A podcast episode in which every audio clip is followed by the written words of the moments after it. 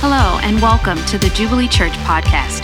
Jubilee Church exists to help all people know God, find family, discover purpose, and make a difference. If you would like to learn more or connect with us, please visit our website at jubileestl.org. There's a ton of volunteers throughout all of our locations who've done a, a, a, bunch of work, including the kids' worship and all the stuff that you see here. Can we just give them a huge round of applause as well? I want to move from um, clapping to controversy. Uh, there's, there's controversy around uh, Christmas. There's controversy. There's been controversy in our house, and maybe you can help uh, settle that for me uh, tonight a little bit. Um, and maybe this is, this is true in your house as well. Uh, there's controversy over a real tree or a fake tree. We, have got some controversy there. And, and maybe here in a minute, uh, you can, by the sound of your voice, you could yell or whatever you want to do, and uh, to give me your vote. If you are the real tree person, or you the, f- the fake tree person? Are you the fake tree person uh, that is, it's a little dangerous, or excuse me, a real tree is a little dangerous. Uh, they can be caught on fire. Um, they, or, or perhaps, um, as this one woman found out, you know, she expected to have a nice little Christmas. She get out a cup of coffee, and there's a poisonous snake in her tree. So, how many here? How many here? Like you, are on the I want a real tree, even though it's it's dangerous. Like you, you're real sound of your voice, sound of your voice. Okay. Now, how many of you like want it to be perfect every single time? Uh, you want it to be cheaper and no surprises. How many here for the fake tree? Can we get some voices? Okay. Man, I don't know. I did. Neither one was very enthusiastic, so I'm gonna go ahead and just give that one to me. Uh, well, how, here's another one. How about Die Hard, uh, Christmas movie, not a Christmas movie? Um, so, how many? Well, hold a second. Hold a second. Hold a second. How many here would say, by the give me give me the by the a, a vocal vote? How many here would say that this is not a Christmas movie? Sound of your voice. I'm like, okay. How many here would say, man, Christmas doesn't start until until I see Die Hard? Yeah. Okay, that's I'm doing good. Two two zero.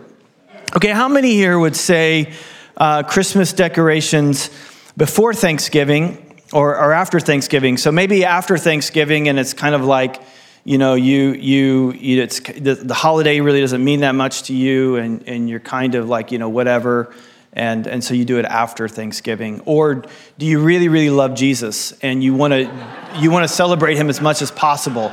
So you do it as soon as you can. So how many here, how many here just kind of just do it whenever they get around to it, like after Thanksgiving? Give me, give me some voice. Okay, how many here really love Jesus and do it as soon as possible? I was pretty manipulative, but I, but I, uh, I'll go with that. And then, okay, finally, okay, the best Christmas movie of all time. Best Christmas movie of all time. Um, it's a, it's a Wonderful Life. Traditionalist, or of course, Elf. Okay. Con- There's definitely going to be controversy in, in, my house, and it won't be about any of these four things. Um, Controversy has always been a part of Christmas. Uh, from the very first Christmas to your Christmas in 2022, uh, uh, controversy surrounds Christmas. So uh, tonight, I, am not going to do what maybe you'd expect. We're not going to talk about mangers or stars or shepherds or wise men. Today, we're going to dive into Jesus's ancestry.com. Uh, we're going to look at his family tree. And when you open up the first page of Matthew's gospel, it is not about the birth of Jesus, it is about the genealogy of Jesus. It doesn't start with his birth, it starts with his family tree. And what's fascinating here that may get lost on, on you and I is that it was your genealogy, it was your family tree uh, that you used, kind of like your resume if you were going to be king. Um, and so if you had this, you would take your genealogy and you would scrub it clean of all the losers, right? And then you would highlight all uh, the winners. So it looks like you came from an unbroken chain of awesomeness. That was the idea. Now, uh, what's fascinating is Jesus kind of does the opposite here. It's not a straight line of, of awesomeness, but he Matthew uh, points out that in the line of Jesus are some things that are a little bit questionable, to say the least. This was not the kind of uh, resume, this was not the kind of genealogy that you would expect if you were wanting to put your best foot forward. And I'm going to describe that to you the best I can with five year olds in the room. Uh, so bear with me.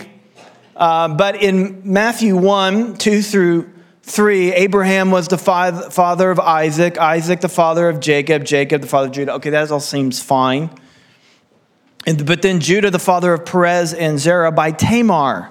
Now, in this point in history, there's a couple things here. Uh, no culture would have listed w- women in their genealogy, um, except in this one, we see not one, but actually four women. And not the ones that you would expect, not the matriarchs, but I don't know why I just jumped there, but Sarah, Rebecca, Rachel, that's why I jumped, and Leah. Uh, but they were, they, they were, they didn't, he didn't point out the matriarchs, but he pointed out actually four women who weren't even Jewish.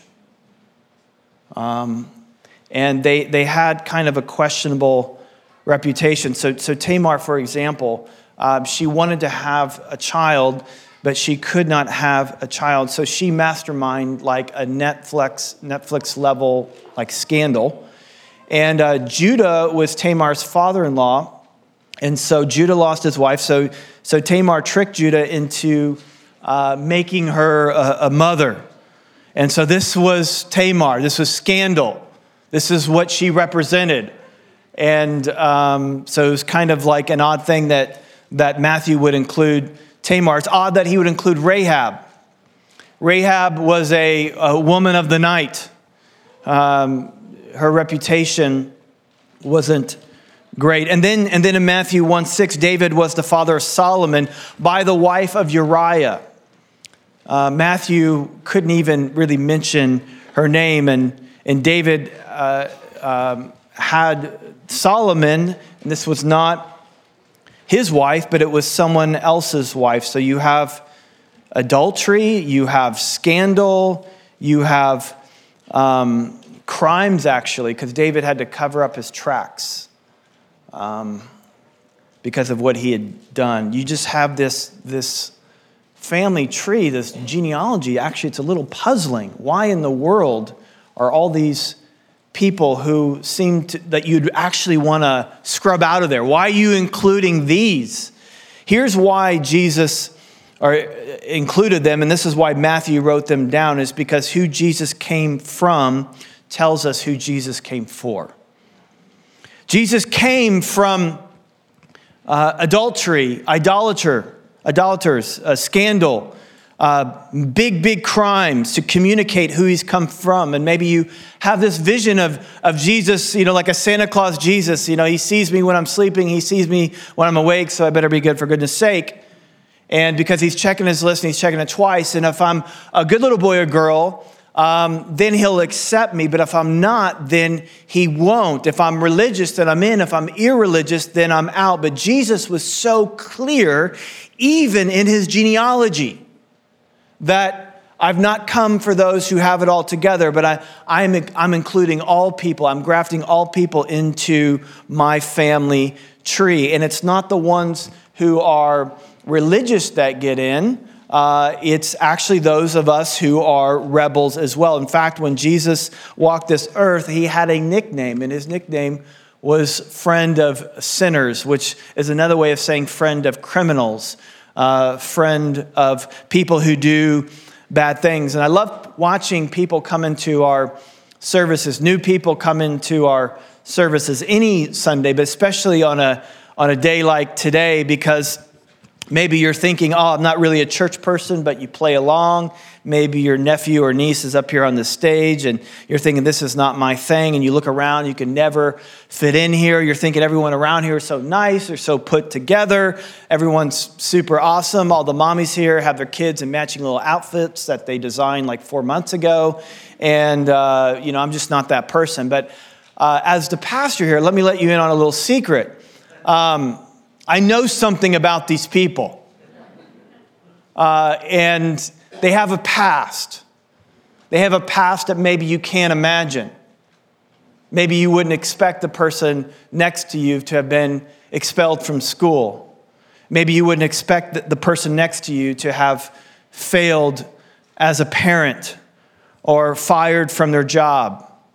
Or maybe they've had divorces that you would not have thought. Maybe they've done things, maybe they've viewed things that you thought these people haven't done that. They, they were just born perfect, and that's why they're in church, and that's why Jesus accepts them. But here's why they're here because God loved them and because God changed them, not because they were good people he rewarded, but because they were sinners that Jesus saved them and he grafted them into his family tree. That's who we are, that's where we come from, and that's who Jesus has come for. We have been grafted into this, not because of what we have done, but because of what Jesus has done for us. We're not waving the flag here of our morality, we're waving the flag of God's grace. Our, our virtue signaling may get us more likes on social media, but it won't save us. Uh, our morality may keep us out of prison, but it's only the blood of Jesus that will keep us out of hell. That's why Jesus came. We sing about it every Christmas born that men no more may die. That's what we sing about. That's what Christmas is about. Born that men no more may die. Born in a cradle so he could die on a cross. You see, the first Christmas gift wasn't placed under a tree, but it was nailed to a tree for you and for me. Uh, according to Tim Tebow 316, it says this for God so loved the world that he gave his only son. That gift was for you. And when Jesus stretched out his arms, this 33 year old man, he was saying loud and clear, Who do you, who loves you?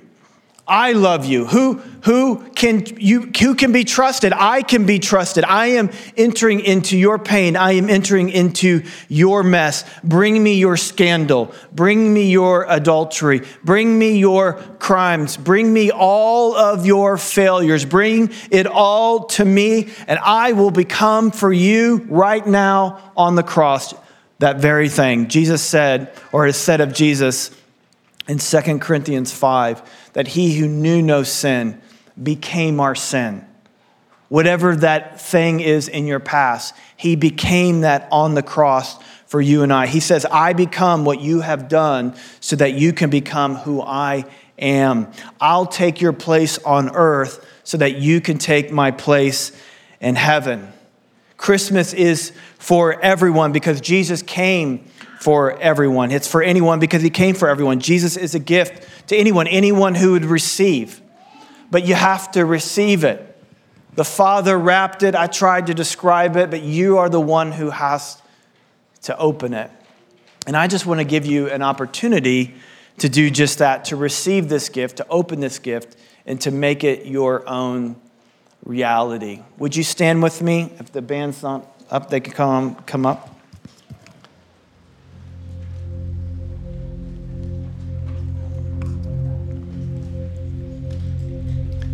I know, I know, you probably weren't, you're just thinking, I'm just going to come in here and get this over with, and this is not, I don't belong here. I think one of the things that Jesus would want to communicate to you is that you do if you want to. And it's not it's not because you've been a good person it's not because you've done things right. It's not based upon anything that anyone has done. It's based upon what Jesus has done for us. And I'm just going to invite you to say a prayer. The prayer, it doesn't save us, it's the gift that saves us. The gift is Jesus. He's the one who saves us. But this prayer could be an opportunity for you to just express where your heart is right now. If you're feeling stirred, like, I want to be a part of that, say, Jesus, I, I see that you are a gift to me. You just say this in your heart.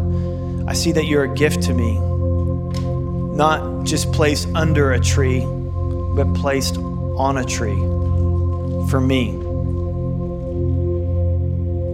That you became what I have done so that I can become who you are.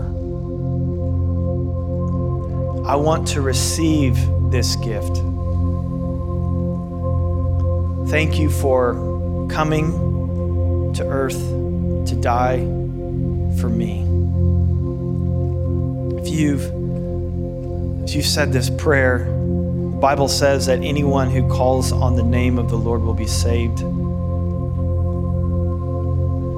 He'll live inside of you forever. He'll never leave you.